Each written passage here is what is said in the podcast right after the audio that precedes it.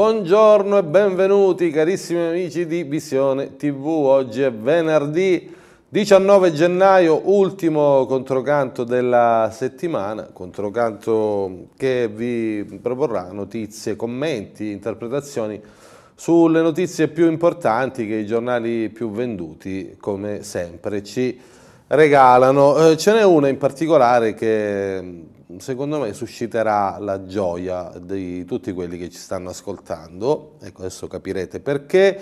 Cominciamo con il giornale più venduto d'Italia, vale a dire il Corriere della Sera, diretto da Lachi Luciano eh, Fontana. Dice, il saluto romano è reato solo se c'è pericolo eh, fascista eh, al centro, eccolo qui, bombe e morti, così il Pakistan risponde all'Iran.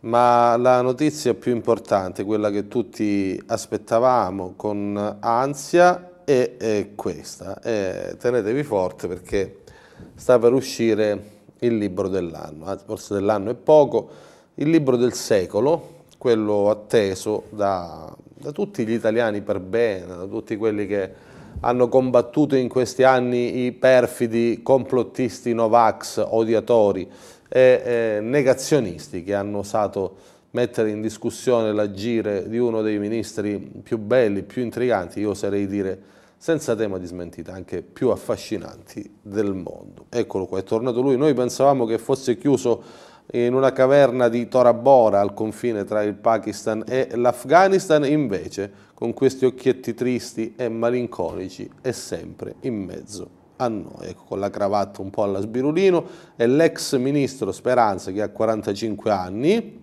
ecco, anche sembra più del 45 avanti Cristo, però in realtà ha 45 anni e ha pubblicato questo libro. Ecco perché eh, guariremo eh, dai giorni più duri a una nuova idea di salute, edizione originale con capitoli integrativi. Ecco, forse insomma qualche vitamina, qualche integratore avrebbe dovuto prendere speranza prima di eh, scriverlo. Perché guariremo, eccolo qua, mh, dai giorni più duri, edizioni Solferino, per soli 17 euro, ecco, ha scelto 17, non è un numero a caso, perché vuole portare fortuna fino alla fine, è il saggio in uscito oggi, scritto da Speranza, Ministro della Salute, prima nel governo Conte 2, poi nel governo Draghi. Il libro sarà presentato con una intervista domenica 21 a Che tempo che fa di Fabio Fazio. Ecco, insomma, quindi ancora la notizia è che ancora questo ha il coraggio di andare in giro, no? Era un po' che non si vedeva, era rinchiuso, era sotto le copertine, non usciva, la mamma lo diceva alzati Roberto, devi andare in Parlamento, ti aspetto, dice no, non ho voglia, ci sono i Novax, no, sembrava in depressione, sembrava triste e invece era lì, ancora scribacchiava nel suo computerino. Ecco, vediamo che cosa ha scritto l'ex ministro della Speranza, frigo, aghi, sembra una cosa di un alchimista, mille dosi. Così iniziamo a vaccinare. Eh, nel libro del ministro Speranza il racconto della pandemia, Arcuri e figliuolo fecero il massimo. Ecco la storia del Covid e di come è stato affrontato nel racconto del ministro della Salute che ha affrontato l'emergenza l'esplosione dei contagi, il primo lockdown, la paura, il coprifuoco, le misure di sicurezza, fino alla campagna vaccinale e alla fine dell'incubo. Ecco, non vorrei smentire il ministro, ma l'incubo era il ministro, perché l'incubo se ne sarebbe andato comunque e sarebbe stato molto meno grave e pericoloso se non avessimo avuto proprio uno come Speranza alla guida del Ministero della Salute, accompagnato da una serie di profeti di sventura che hanno ossessionato gli italiani in maniera incredibile, tra l'altro colpendo tutti i non vaccinati e demonizzandoli in maniera vergognosa e eh, ridicola. Nel suo libro dice perché guariremo, in uscita oggi per Solferino, Speranza ricostruisce dietro le quinte i giorni più duri, fino alla sfida di ridisegnare la sanità per portarla più vicina alle persone. Ne pubblichiamo alcuni estratti dal capitolo sulla campagna vaccinale. Scegliamo, dice il 27 dicembre, il primo giorno lavorativo dopo le festività natalizie. In Italia arriverà un numero simbolico di mille dosi, ecco insomma come i mille no? che sbarcano, insomma partono no? per andare a conquistare l'Italia del Sud, qua arrivarono mille dosi con lo stesso obiettivo, unificare l'Italia, liberarla nel nome del vaccino.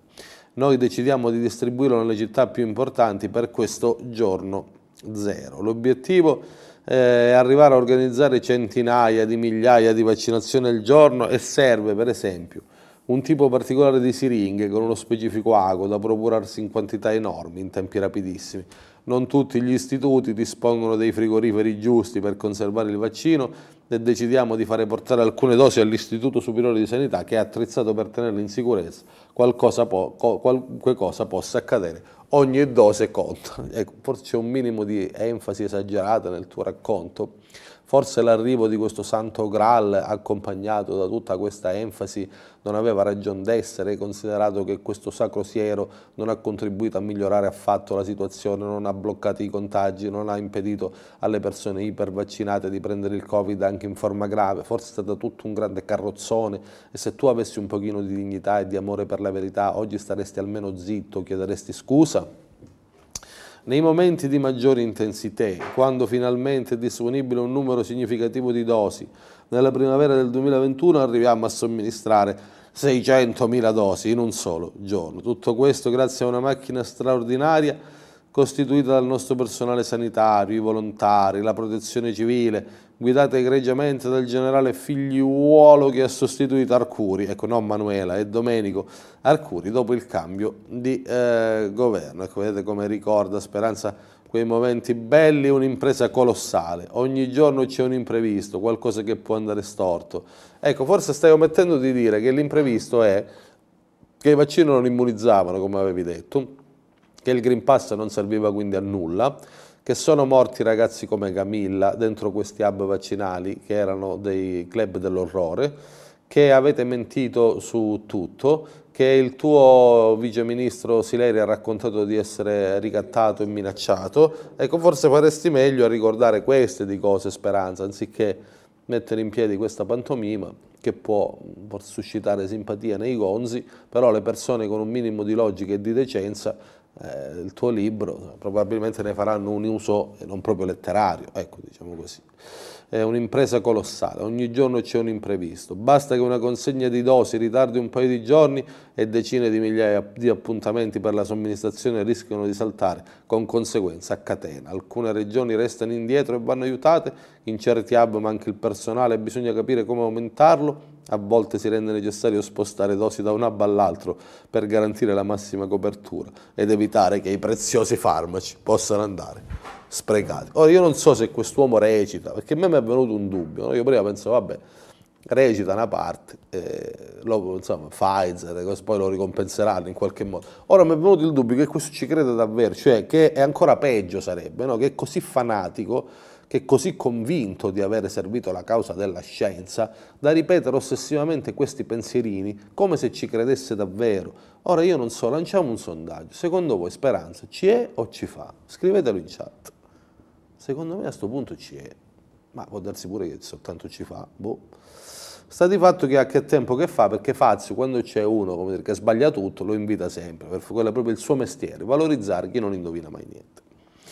Andiamo avanti cari amici, dopo aver rivisto il dolce musetto di eh, Speranza e eh, parliamo di mh, mm, Donald Trump. Ecco, voi sapete che nonostante tutte le stupidaggini che racconta il giornalismo mainstream, Trump è finito, Trump ha perso, Trump non lo vuole più nessuno, Trump è un problema, eh, Trump di qua, Trump di là, invece è vero esattamente il contrario, cioè Trump è sempre più forte, non soltanto nel Partito Repubblicano, ma proprio nel suo paese in generale, rivincerà con ogni probabilità uno scontro eh, elettorale contro oh, Biden nel novembre del 2024, a meno che i democratici non rimettano in piedi una serie di brogli elettorali clamorosi, per cui se non ci dovessero essere insomma, falsificazioni clamorose dovrebbe vincere chiaramente. Quindi siccome non riescono affermarlo sul piano del consenso e della politica pura è una cosa che si conosce diciamo, nel mondo occidentale. Quando un avversario politico non, non può essere dire, controllato con le buone parole, con qualche avvertimento, si scatenano i poteri profondi, FBI, CIA, procure, insomma scandagliano la vita del, della persona che devono colpire, trovano una smagliatura e menano sempre sullo stesso punto fino a quando non lo fanno morire dissanguato. È una tecnica precisa, ecco, poi quando uno si lamenta, uno dice no, ma è libera, la procura è libera, la magistratura non fa politica, ma è la stampa, ma quando mai? Chi può pensare che stampa e magistratura si mettono d'accordo per fare politica, per difendere un sistema di poteri? Ma non sia mai, mai la democrazia liberale, ma come osi, ma dove arriveremo? Ecco, la conosciamo. Questa è ipocrisia. Eh, Georgia accusa alla procuratrice rischia di slittare il processo a Trump. Willis indaga sulle interferenze elettorali è sotto tiro per una relazione impropria con un collega. Ora, questa storia è tragicomica, no? questa storia è comica, perché la, la procuratrice che accusa, che accusa Trump ha assegnato un filone di indagine a un suo amante. Allora, io non so se per il Corriere questo è normale, non so neanche se la giurisdizione eh, americana che eh, si rifà a un sistema diverso, è quello di common law, prevede che il pubblico ministero o eh, chi indaga debba anche raccogliere eh, dire, prove a favore dell'indagato, cioè non è, deve, non è, che è una guerra personale contro l'indagato, l'indagato finisce nel minimo dei pubblici poteri, però il pubblico potere se si accorge indagando che ci sono degli elementi a favore dell'indagato ha il dovere di valorizzarli perché non è una faida, è, deve fare giustizia, quindi deve essere in un certo senso sopra le parti quando anche pubblico ministero. Ma se tu gli assegni le indagini al tuo amante, eh, non so, forse non è il massimo della, della sicurezza, eppure il Corriere della Sera tutto sommato il problema, il problema è Trump. Leggiamo questa storia pruriginosa, ce la racconta Massimo Gadget, eh, affermando di essere vittima di una persecuzione politico-giudiziaria mirante ad escluderlo dalle elezioni presidenziali, Trump ha provato a trasformare le sue 91 incriminazioni penali in altrettante medaglie. Dice operazione riuscita sul piano mediatico, consensi in aumento da quando è nel minimo dei magistrati, ma l'ex presidente dice comunque teme i eh, processi. I suoi avvocati stanno facendo di tutto per rinviare i dibattiti a dopo le elezioni se Trump tornerà alla Casa Bianca, dice, sarà facile bloccare tutto. Ai dubbi già esistenti sulla possibilità di portare a sentenza i processi penali a suo carico prima di novembre, ora si aggiunge un nuovo macigno. In Georgia, dove Trump deve rispondere dell'imputazione più grave, aver tentato, cioè di alterare il risultato delle elezioni, spingendo funzionari pubblici a trovare voti inesistenti, la procuratrice, che si chiama Fanny Willis, che raccoglie senza tregua prove contro di lui da oltre un anno, è stata messa in imbarazzo da un coimputato che si chiama Mike Roman, un ex aiutante di Trump, che l'ha accusata di avere una relazione sentimentale segreta con un suo dipendente, tale Nathan Wade, da lei nominato investigatore capo nel processo contro il leader repubblicano. Ora, non so, questo Nathan Wade, quale credenziale, io immagino che credenziali possa avere per essere stato nominato sul campo, cioè evidentemente le indagini, insomma, va a fuoco, le investigazioni le sa fare sto Nathan Wade, magari la Willis avrà capito che questo Wade ha i numeri, insomma, ha i titoli per indagare per bene, però vi sembra normale, insomma, a voi sembra normale che un ex presidente degli Stati Uniti d'America finisca nel mezzo di un processo che può cambiare la storia politica non solo del suo paese, ma dell'Europa intera e che la procuratrice che accende i riflettori su Donald Trump abbia una tresca con uno che viene nominato capo investigatore nel processo contro l'ex Presidente degli Stati Uniti sulla base di doti che noi non discutiamo, ma che forse non hanno completamente a che fare con la conoscenza della giustizia, no? Mi pare normale, ma manco nel Congo belga penso che capitano queste cose, manco nel Burkina Faso, con tutto il rispetto per questi paesi. La Willis non ha smestito la circostanza, limitandosi a dire che Wade è un eccellente professionista. Ho capito, ho capito, ho capito Willis, ma forse non dovresti mischiare no? il lavoro con il piacere, no? magari li potresti separare, no? non lo dovresti mischiare, forse dico no? le due cose. Eh, è un grande amico, su questo, ecco, un amico vicino cantava qualcuno. La relazione dice non ha nulla di illegittimo, no, vabbè, insomma è la sicurezza. Ma l'incrocio tra vicende sentimentali e rapporti professionali in un caso così delicato potrebbe far deragliare o rinviare il processo. Ma scusami, ma tu sei, sei, stai bene, gadget? Ma tu ti sentiresti tranquillo nell'essere indagato da una che nomina, eh, diciamo, su base molto discrezionale l'investigatore capo, eh, così, insomma, sulla base di presupposti che non sono immediatamente apprezzabili sul piano della cultura giuridica, cioè tu ti sentiresti tranquillo, eh, so, qua sembrate tutti, tutti strani. L'avvocato di Roman dice ha già chiesto che il caso sia tolto ai due magistrati e quelli di Trump hanno fatto sapere che potrebbero fare altrettanto. Domenica scorsa, dice il leader repubblicano, durante l'ultimo comizio, prima del voto, ha mostrato di essere attento e ben informato. Ha detto che il processo è in bilico per i comportamenti della procuratrice, da lui considerati illegali. Dice ieri il giudice al quale è stato affidato il processo contro Trump, che si chiama Scott McPhee, ha fissato per il prossimo 15 febbraio in un'audizione sul caso chiamando Mike Roman a dimostrare le accuse di relazione impropria e uso scorretto di denaro pubblico contenute nella sua denuncia e Fanny eh, Willis dovrà difendersi, dice una brutta tegola per la procuratrice che considera l'accusa pretestuosa e irrilevante. Dice può anche darsi che questo McAfee, un giudice molto giovane che in passato ha lavorato per la Willis, voglia essere trasparente fino in fondo, mostrando che non c'è nulla di losco nel processo della Georgia, dice ma la Willis si troverà in imbarazzo da accusatrice costretta a difendersi in una procedura giudiziaria pubblica teletrasmessa, semplice imbarazzo nel migliore dei casi, processo trasferito da un altro procuratore tempi che si allungano oltre la scadenza elettorale nel peggiore. Ecco, la Willis è eh, questa qui, è accusata di avere una relazione segreta con Nathan Wade, da lei nominato investigatore capo nel processo contro il leader repubblicano. Questa Willis non smentisce, è un eccellente professionista e un grande amico eh, va bene. Ora, um, Wade dice sta divorziando dal marito, eh, non ho capito, quindi Wade, è, eh, questa, no, questa aspetta che ancora più si ingarbuglia qua la storia. Allora, Fanny Willis è lei è una donna, quindi c'è la relazione segreta con Nathan Wade, che immaginiamo da lei nominato investigatore, quindi sarà un uomo, però Nathan Wade, che è un uomo, sta divorziando dal marito.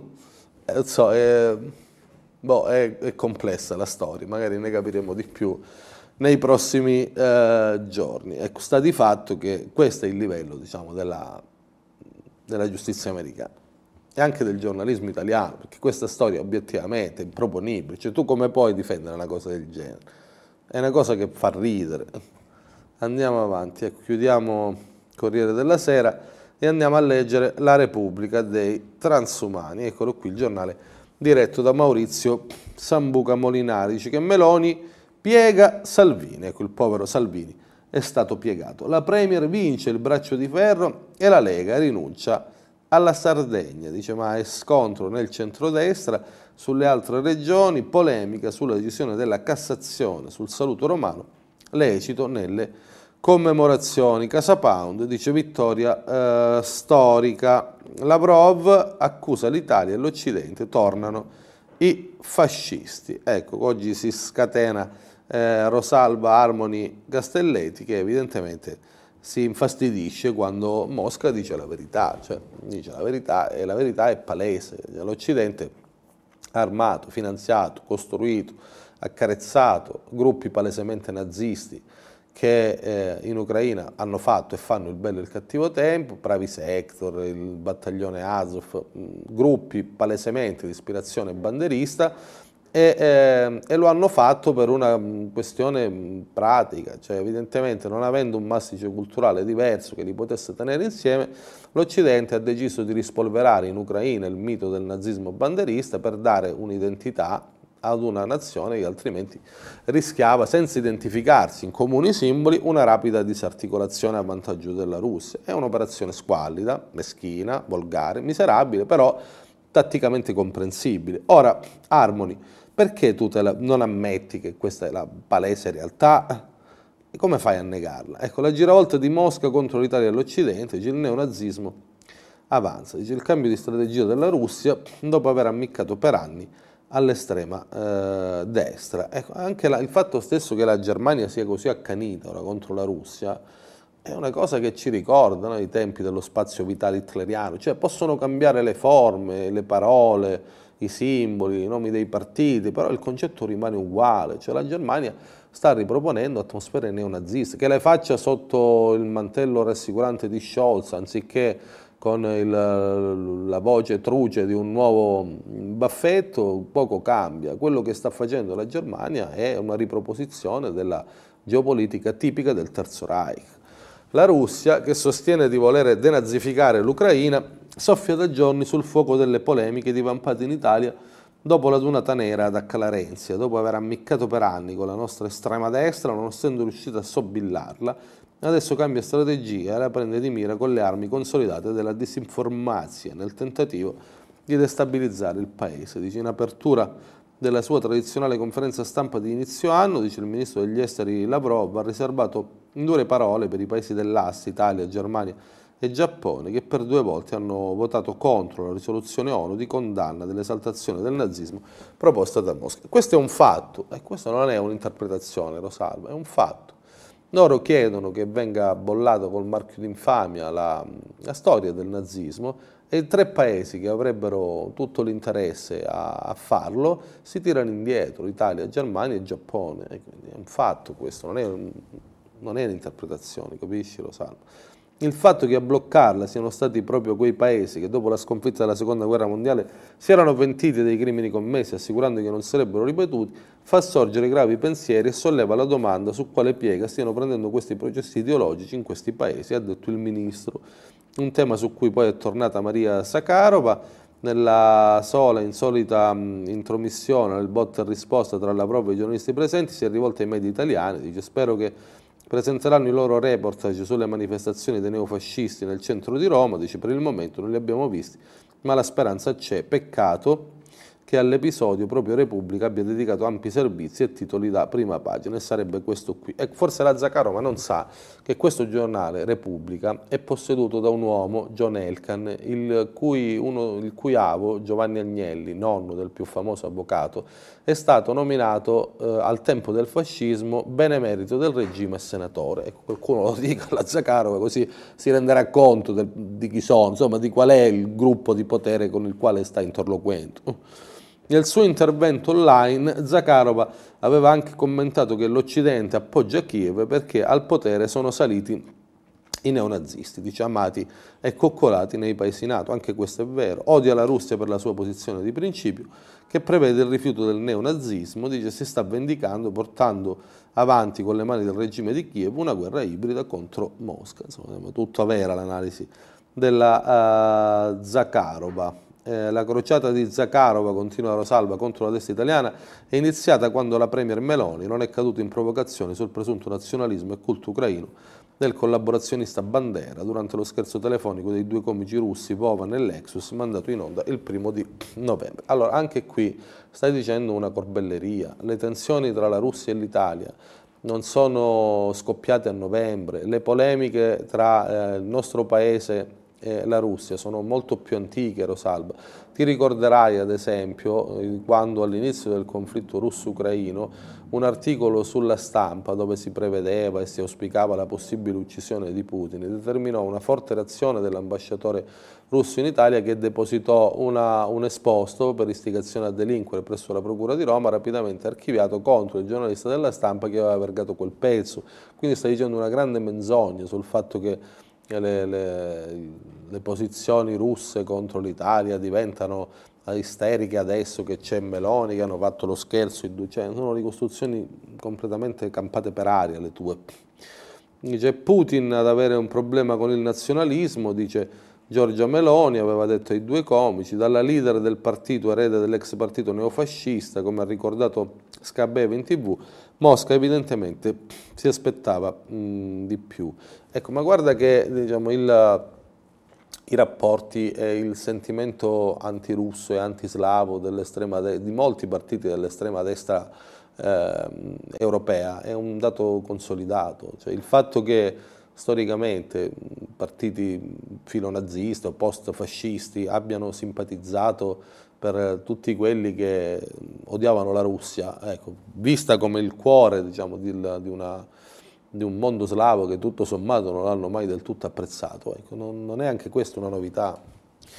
Eh, nel briefing del 9 novembre l'aveva poi incalzata un'ulteriore domanda, dice fino a che punto è disposta a spingersi per glorificare gli scagnozzi nazisti, dice alla Russia non va proprio giù che la leader del governo più a destra della storia repubblicana italiana professi gli stessi valori eh, tradizionali strombazzati dal Cremlino ma continua a sostenere fermamente gli aiuti all'Ucraina. Allora tu stai ribaltando completamente il tavolo perché Giorgia Meloni non è la leader più a destra della storia italiana, Giorgia Meloni è una ragazza in gamba, è una premier furba, che eh, sta portando avanti la stessa agenda di Mario Draghi, lo fa però con un'altra furbizia, perché lei riesce a sembrare una popolana con i popolani, una statista con gli statisti, una donna dell'establishment quando ha a che fare con il potere profondo, cioè una donna camaleontica che è in grado di sembrare una, una persona espressione dell'interesse e della volontà popolare, eh, mascherando la sua realtà, cioè la sua totale adesione al potere profondo nato ed euroatlantico, dietro una retorica eh, ben recitata, no? eh, però può funzionare qualche mese, qualche anno,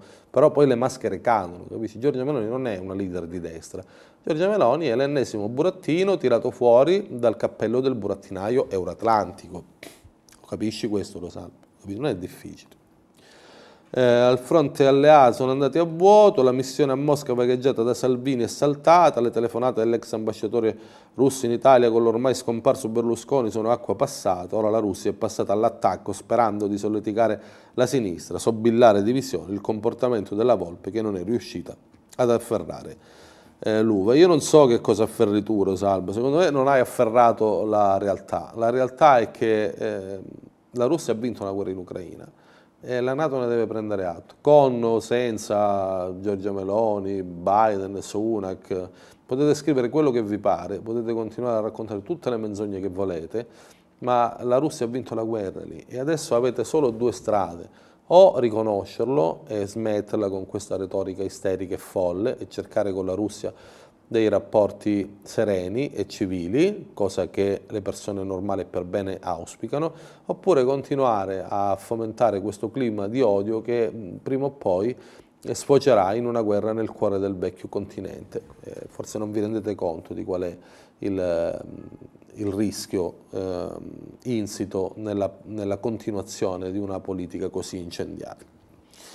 Va bene amici, andiamo avanti perché Giorgio Meloni ha incontrato Bill Gates, eccolo qua, però manca la eh, scintilla, ecco, non è nato l'amore tra Meloni e eh, Bill, ecco, Bill pure insomma, è uno che ha tante amicizie, voi sapete che era pure amico di Epstein, insomma, è un uomo di mondo, però la scintilla eh, in questo caso non è eh, nata anche perché insomma mica eh, andava lì in Bermuda a divertirsi, cioè, era in visita ufficiale, quindi Bill doveva avere un certo contegno, trovandosi in un contesto importante. Meloni e Bill Gates, dice la scintilla manca, non subiamo l'intelligenza artificiale. La Premier è a colloquio con il fondatore di Microsoft, dice approcci differenti sul tavolo l'intelligenza artificiale, poi clima, sanità e green economy. Eh, ne parla Antonio Fraschilla e eh, da Roma c'è anche il corrispondente da New York, il solito ottimo Mastrolindo. Ora, la domanda di fondo è, ma questo qui, a sto Bill Gates, chi l'ha nominato ambasciatore per la transizione energetica, per il clima? Ma non si può fare gli affari suoi, ma non può smetterla di andare in giro a rompere le scatole a tutti i governanti del mondo. Ma chi ha dato a quest'uomo l'autorità, il consenso per delineare lui le linee di indirizzo strategiche? E questa è una domanda che meriterebbe una risposta. È stato un incontro cordiale, ci dicono i giornalisti della Repubblica, però freddo. La Presidente del Consiglio Meloni ha ricevuto a Palazzo Chigi il fondatore di Microsoft, Bill Gates, principale investitore nel campo dell'intelligenza artificiale, non solo sul tema dell'intelligenza artificiale, ma anche su altri argomenti portati al tavolo da Gates, cambiamenti climatici, investimenti in materia sanitaria, globale, green economy, rapporti con l'Africa, tutti temi sui quali la posizione conservatrice del governo italiano è stata messa in chiaro fin da subito. Dice, oggi Bill Gates incontrerà il Presidente della Repubblica Sergio Mattarella nella speranza di avere maggiore ascolto. Ora, eh, ma perché? Quali di questi temi Giorgia Meloni mette in realtà in discussione? Cioè, quali sono le posizioni del governo Meloni che contrastano con l'agenda dei padroni globalisti di Davos che eh, Gates eh, ben rappresenta. La posizione dell'Italia è chiara, dice nessun supporto al momento sul tema dell'intelligenza artificiale, ma anzi richiesta in Europa di regole, creazione di organismi di controllo. Nel corso dell'incontro si è discusso delle opportunità e dei rischi dell'intelligenza artificiale, sulla necessità di governare i cambiamenti futuri, evitando così di subirli, si legge in una nota stringata di Palazzo Chigi, dice il colloquio, ha permesso anche di ribadire la centralità dell'Africa per la presenza italiana del G7 alla vigilia del vertice Italia-Africa previsto il 28 e il 29 di gennaio. La Bill e Melinda Gates Foundation commenta la visita con Repubblica confermando che l'accesso all'intelligenza artificiale per tutti è stato uno dei temi centrali, ma allargando gli scopi dei colloqui con la Premier. Hanno discusso delle priorità sanitarie globali, delle tecnologie verdi innovative, dell'accesso all'intelligenza artificiale per tutti in vista degli incontri del G7 che si terranno sotto la presidenza italiana entro la fine dell'anno. Allora Bill Gates non è che sei venuto qua a perorare la causa dei servi di Pfizer e dell'UMS che tu finanzi generosamente adesso che sta per partire una commissione parlamentare d'inchiesta, non è che sei venuto qui per chiedere garanzie di impunità nei confronti di tutti i tuoi servi che hanno servito la tua causa negli anni bui dell'emergenza pandemica e forse non a caso oggi viene strombazzata l'uscita di un libro ridicolo di speranza e tu arrivi qua per parlare con i vertici dello Stato, apparentemente di intelligenza artificiale, ma in realtà per cercare di coprire tutte le malefatte che i tuoi eh, uomini nei diversi territori hanno compiuto eh, dopo essersi assicurati impunità, impunità che tu magari hai cercato di palesare di rendere efficace. Ecco, domani Gates incontrerà Mattarella, quindi sottolinea che ieri ha incontrato le agenzie alimentari e agricole con sede a Roma, tra cui FAO, IFAD, World Food, e la rete di innovazione agricola per discutere gli impatti dei cambiamenti climatici, degli eventi meteorologici estremi sulla sicurezza alimentare a livello globale. Dice in particolare nei paesi a basso reddito. Gates è molto impegnato su questi temi e spera che l'Italia inserisca nell'agenda del G7 la minaccia posta dal riscaldamento globale per la crisi del cibo. Allora sappiate che la crisi del cibo esiste e tanti poveri esistono perché ci sono uomini come Bill Gates che rappresenta proprio fisicamente l'emblema dell'ingiustizia. Siccome i beni sono finiti, ecco, la prima cosa che ho imparato quando studiavo diritto civile, mi pare fosse l'articolo 810, c'è bisogno di un, del diritto perché i beni sono finiti e bisogna capire chi ha diritto a, a averne la proprietà, quindi bisogna disciplinare l'utilizzo dei beni che non sono infiniti. Quando qualcuno di questi beni finiti ne ha troppi, rappresenta oggettivamente un problema perché agli altri restano le briciole. Quindi Bill Gates è un problema lui, con la sua vita, con la sua essenza, con la sua presenza. È un uomo che sta comprando un numero incredibile di terreni, è un, è un uomo che accentra ricchezze spropositate, che utilizza la leva del denaro per condizionare le scelte dei governi e lo fa facendo finta di prendersi cura dei più poveri, quando lui rappresenta l'emblema stessa dell'ingiustizia sociale. Eh, e sentire parlare un multimilionario come questo di problemi dei più poveri fa schifo, perché lui, dovrebbe, lui dovrebbe godersi le sue ricchezze perlomeno stando zitto, evitando di fare la uh, morale, perché come spiegava Vittor Hugo è proprio del paradiso dei ricchi che è fatto l'inferno dei poveri. L'opposizione critica la scelta di chiusura del governo in nuovi settori del digitale, dice ci auguriamo che la Premier non si limiti a scattare selfie, ma che ascoltando leader del settore capisca perché l'Italia non riesce a colmare il divario tecnologico globale, lo dicono i senatori Lorenzo Basso, ma proprio più che basso, proprio bassissimo, e Antonio Nicita del PD. Va bene, eh, vi mancava Christine Lagarde, ecco se vi mancava Christine Lagarde, Ve ne parla la Repubblica, Davos c'è anche lei, la, la, elegantissima Christine Lagarde, che striglia l'Europa perché vuole il mercato unico dei capitali. Per lei è fondamentale per finanziare la transizione verde e digitale per competere con gli USA. Ma anche qui, chi la vuole la transizione verde e digitale? Chi l'ha votata? Chi l'ha imposta? Quali, quali, cittadini hanno chiesto la transizione digitale, la fine dell'economia tradizionale per andare in giro con le macchine elettriche che poi con i primi due fiocchi di neve si fermano? Chi è che vuole diventare un, un avatar e smetterla di vivere nella vita reale ma di fare tutto soltanto attaccato a un chip? Chi è? Chi l'ha deciso? L'hai deciso tu? E tu chi sei per decidere per tutti? Non ti puoi dare una ridimensionata, Cristina? dal nostro inviato. Vediamo così, c'è da Davos. Per una volta Christine Lagarde non parla di tassi di interesse. Dice è iniziata la settimana di silenzio che precede il direttivo della BCE. Silenzio salutare eh, viste cacofoniche dichiarazioni dei banchieri centrali che si sono sovrapposte negli ultimi giorni. Dal palco di Davos invece la Presidente della BCE affronta un tema decisivo per il futuro dell'Europa, per la sua competitività, vale a dire il completamento del mercato unico dei capitali, dice il ragionamento è lineare, l'Europa di fronte a due transizioni, verdi e digitali, che richiedono enormi risorse, 620 miliardi di euro l'anno per la prima, fino al 2030, 125 per la seconda, risorse che i soli Stati membri con i bilanci sul filo e le banche non possono garantire, mobilitare risparmi e investimenti è quindi decisivo Dice, ma a differenza del mercato unico delle merci, quello dei capitali è tutt'altro che compiuto. Vale per esempio per le norme sui fondi pensione, grandi forzieri di ricchezza, sull'insolvenza o sul fisco. Dice, il risultato è che l'Europa non raggiunge la massa critica di risorse di cui godono Stati Uniti e che garantisce maggiori opportunità di finanziamento alle imprese. Allora l'Europa è un progetto fallito l'Europa dovrebbe semplicemente prendere atto che è un progetto che non serve a nulla, non ha spinta propulsiva, ha combinato solo danni, è un mondo di ipocriti al servizio della grande finanza, trovano cifre colossali quando hanno interesse a eh, orientare alcune scelte di indirizzo e lasciano poi morire di fame popolazioni intere, pensate ai greci, strangolate da assurde statiche politiche di austerità. Cioè l'Europa, l'Unione Europea è un covo di mostre.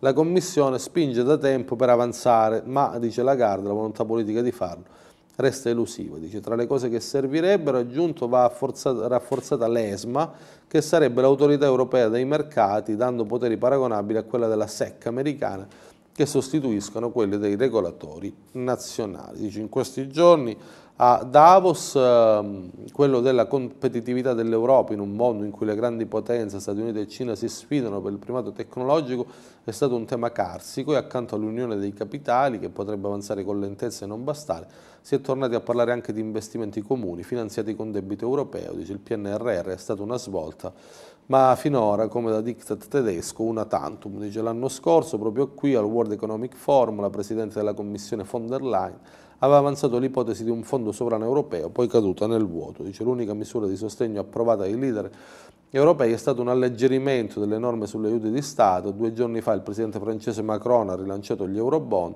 mentre Alexander De Croo, primo ministro del Belgio, che ha appena inaugurato la sua presenza di turno del Consiglio UE, ha detto che è decisivo varare subito dopo le elezioni di giugno un industrial deal che garantisca incentivi alla transizione, dice ma è presto per capire se la proposta farà strada. Ma per quale motivo queste decisioni vanno prese a Davos? A voi sembra normale, amici, che queste decisioni così importanti siano eh, appannaggio di un gruppo di annoiati, folli e visionari multimiliardari che utilizzano questi burattini inseriti senza consenso nei gangli decisionali per decidere sulle nostre teste eh, la direzione che il futuro debba intraprendere. Ma non vi sembra il caso di recuperare un protagonismo politico, proprio perlomeno per tentare di eh, frenare gli istinti barbarici di questi personaggi che nel vuoto della politica affondano il coltello senza limiti e senza scrupoli. Ecco, per questo vi chiedo di essere presenti il 27 e il 28 di gennaio a Roma al congresso fondativo di Democrazia Sovrana Popolare. È indispensabile rispondere in maniera democratica contro la violenza delle forze del denaro. Prenotatevi sul sito democraziasovranapopolare.it. Chiusa parentesi.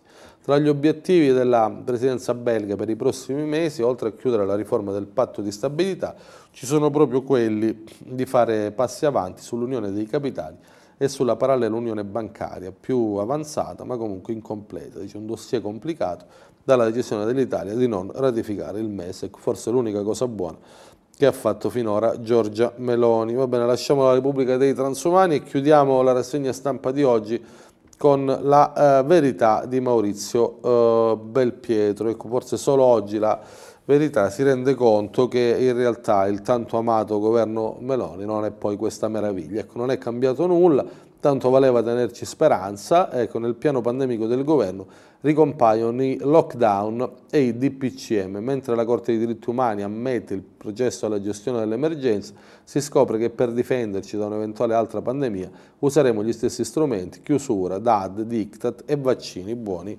a eh, prescindere. Ecco, benvenuti nell'età adulta per Belpietro e Giordano che dopo aver tentato di tacitare o perlomeno di, di nascondere la proposta politica di democrazia sovrana popolare, dando spago eh, al governo Meloni, accreditando il governo Meloni come punto d'arrivo possibile per la difesa degli interessi dei non vaccinati o dei colpiti durante l'ossessione psicopandemica, poi si sono, hanno dato credito a Paragone, fin tanto che Paragone probabilmente è molto vicino a Giordano, non ha deciso di fuggire e lasciare il campo e adesso si svegliano come legge nel Paese delle Meraviglie e si accorgono di aver contribuito a creare dei disastri.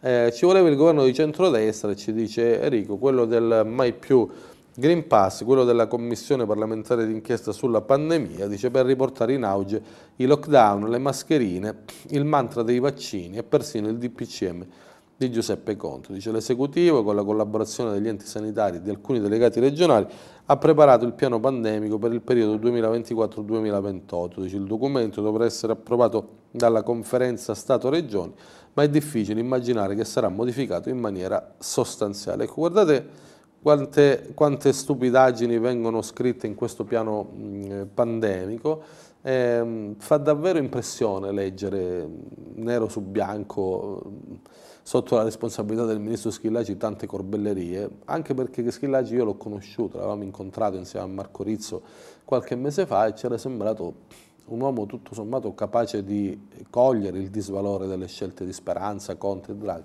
Poi evidentemente insomma, non era così, visto che intende camminare sullo stesso solco. Ehm, il documento andrà approvato e ci si affida ai vaccini a priori. Ecco, ehm, tutti i provvedimenti che i partiti dell'attuale maggioranza hanno contestato, quando a Palazzo Chigi c'erano l'avvocato Conte e poi Mario Draghi, dice, vengono non soltanto assolti, ma addirittura riproposti.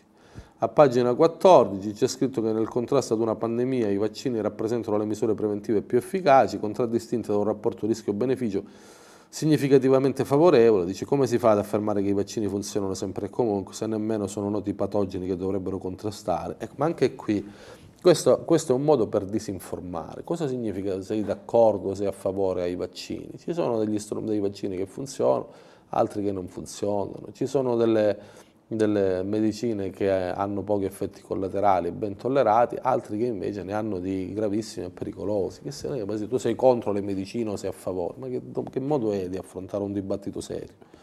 La vaccinazione è caratterizzata da uno spiccato valore solidaristico, in quanto i singoli individui hanno la possibilità di apportare attraverso la scelta di vaccinarsi un contributo concreto volto alla protezione di se stessi e allo stesso tempo della collettività a partire dai fragili. Anche qui stai dicendo una palese menzogna. Questo è vero se i vaccini immunizzano, ma come nel caso del Covid, considerato che non solo non immunizzano, ma rischiano di esporre i plurivaccinati a, a, a, ad una malattia in forme eh, più frequenti, considerato che si abbassano le difese immunitarie, perché come ha più volte spiegato Fraiese, si va all'interno di quella che eh, viene chiamata copertura negativa, cioè più ci si vaccina, meno il sistema immunitario è capace di rispondere, in questo caso non solo non è servito agli altri, ma non è servito neanche a se stessi. Per cui di cosa stai parlando?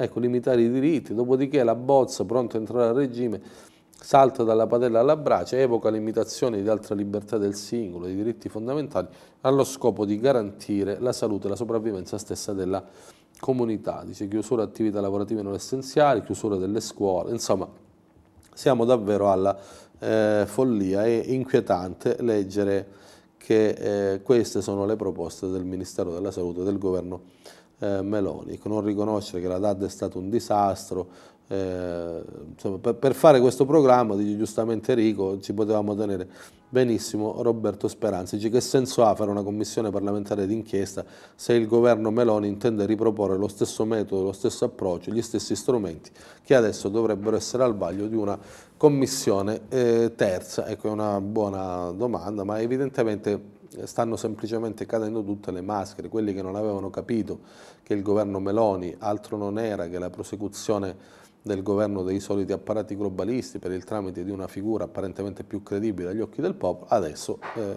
insomma, potranno ricredersi. E magari anche la verità la finirà di fare propaganda in favore del governo eh, Meloni cercando di rendersi conto che chi vuole difendere davvero queste istanze deve provare a dare voce a quei partiti che queste istanze le difendono in maniera autentica, per convincimento e non in maniera tattica per interesse elettorale. Capito Belpietro, capito Giordano?